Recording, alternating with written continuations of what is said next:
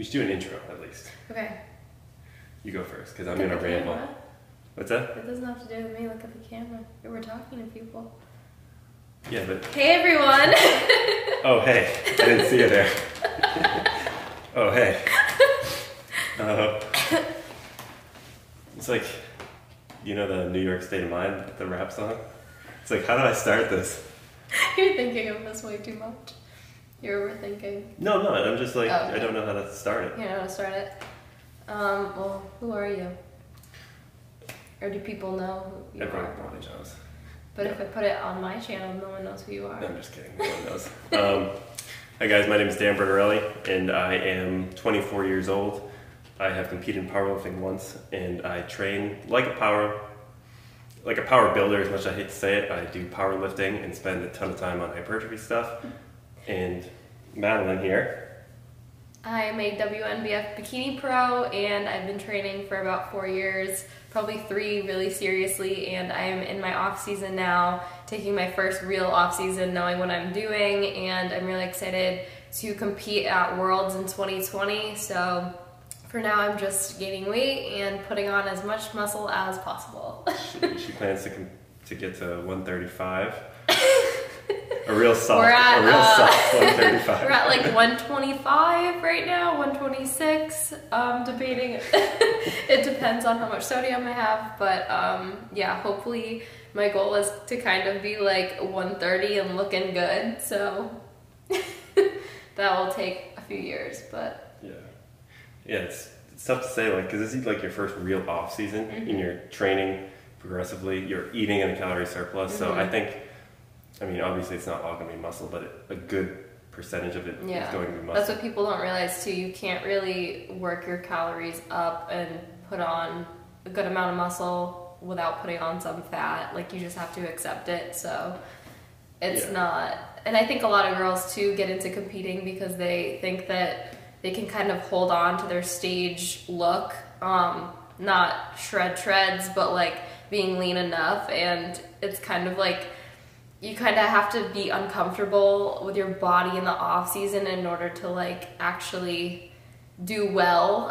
And people don't realize that. It's not something that you kind of can get into and be comfortable all the time because like even in prep I didn't like how I looked at certain times because I would feel like a pancake like so flat and like not womanly. And then now it's like well I feel a little fluffy. So I, I don't know like you kind of have to be comfortable and being uncomfortable and that's kind of like the funny thing about it's the bodybuilding. irony of it. Yeah, it's like- like, so many people. Because you should spend a bigger percentage of your year gaining, Yeah, and you won't necessarily look like a bodybuilder. Right. Like, I know when I start gaining fat, like, my arms get bigger, but like much, much less definition. So it's like, he might lift like casually. it's kind but of potato, Yeah, he's so but potato. not you. I feel like well, yeah, but like a lot of people, and like, um, it's it seems like the best bodybuilders have like they're either like sh- they're kind of short and like Mm-hmm. they put on like when they gain weight in their off season, they don't look good. You know what I mean? Have you Mm. yeah, noticed it's that so too? true. Yeah, and you kind of want to see like, well, maybe like there is a limit to like putting on body fat, Mhm. and then people don't realize that too. Is like you can't. So a mistake that I made like a few years ago was I was eating like too much, and I thought like, okay, I want to gain muscle, so I need to like be in a surplus. My surplus was way too much, and I didn't realize that. And I had come from a restricted background too, so I kind of like always had a feeling like I rather be eating too much than too little. So that was like the mental part of it. But um, people don't realize like you don't need a crazy surplus in order Mhm. to put on muscle. You more you more so need time. And that's the hard part too. Like people don't realize how slowly, if you're natural, you put it on.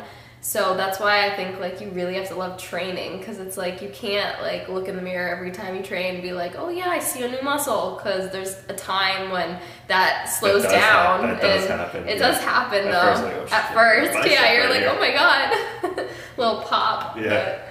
That goes away. Though. it goes away. So basically, the, the reason we're starting this podcast is because we've done so much wrong, and that we can we like to hear ourselves talk too, but we also want to help other people. potentially help people. Um, could be passive learning if you want to listen to it in your car, or we're going to be uploading it to YouTube. If you get YouTube Red, you can listen to it without um, having to worry about looking at your phone while you drive. So yeah. that's pretty good. Safety first, people.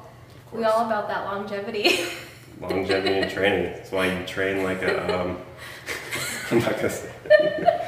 we have an inside joke. Like you have to train hard, but you also can't train like to the point where you're gonna go hardcore, like the sacrifice to win every time.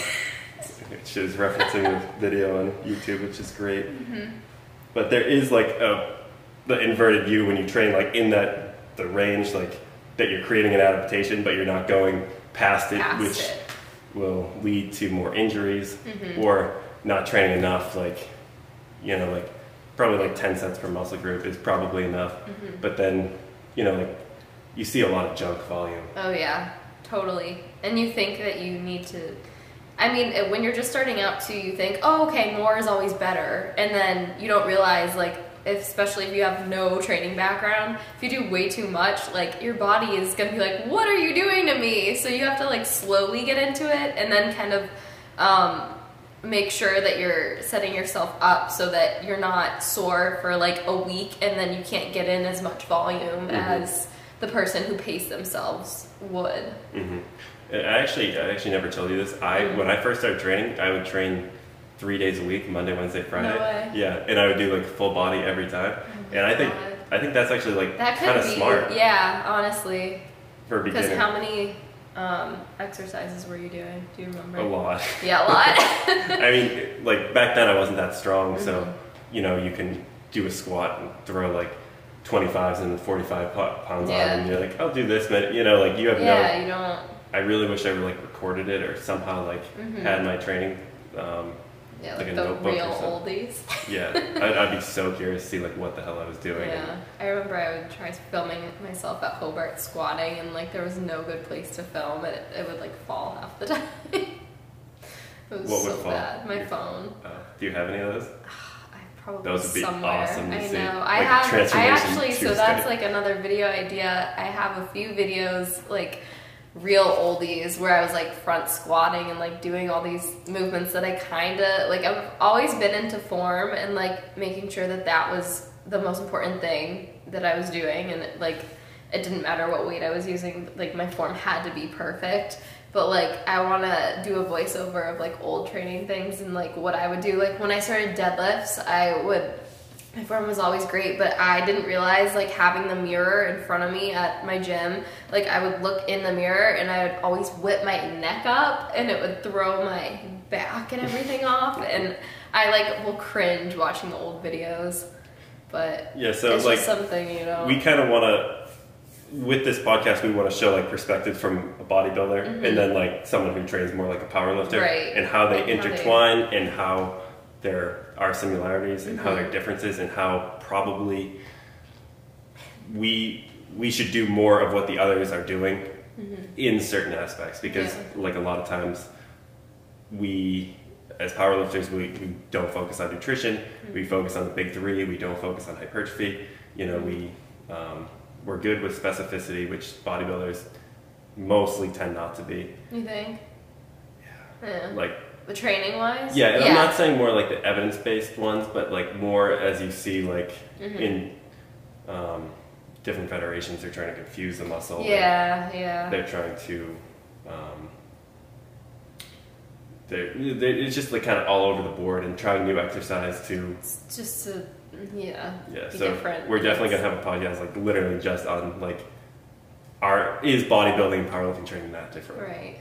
And I think bodybuilders too can find benefits to training like a power lifter. I consider myself like the mentalities that I kind of use when I train like my heavier stuff especially like I go into it thinking like like I want to lift as much weight as I can. I don't think okay, I need to squat and then I'll do like because I do with my compound movements, I prefer doing them heavier, like in the rep ranges of like I don't know, like eight squ- eight, eight reps for a squat is a lot for me. Mhm. Like I've always been into doing it heavier, so I think like a lot of bodybuilders can benefit from like training um, their big three and just in general heavier than usual because I think a lot of the times, like when people are doing like 15 and 20 reps of things, it's like just a waste. And it's like, why don't you just up your weight and like go really heavy? Like, I mean, if volume is equated, it probably doesn't make a difference. But my argument is,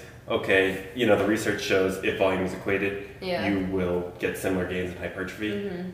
But that's over like a 12 week study. But then you will gain more strength if you're doing the four to six range. You know what I mean? Like, Mm-hmm. Yeah. how much weight can you really put on with a 20 rep squat? Yeah, You know I what I mean? I could probably add five pounds every week. Mhm. But after a certain point, it's like, it's just, you wouldn't be able to do it. yeah.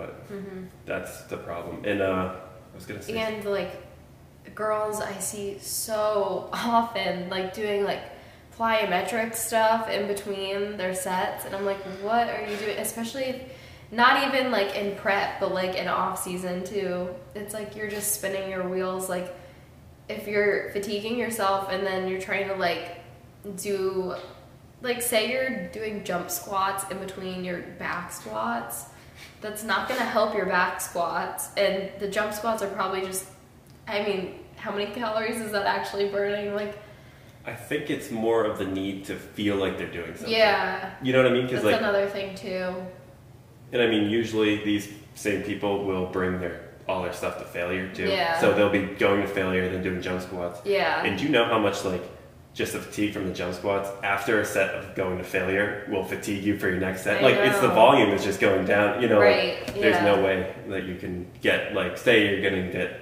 go for like ten reps each set. mm-hmm. The first one you bring it to ten reps to failure. Mm-hmm. do a set of jump squats. You, you, and then you rest 30 seconds because it creates a hormone, Yeah, whatever the hell that is.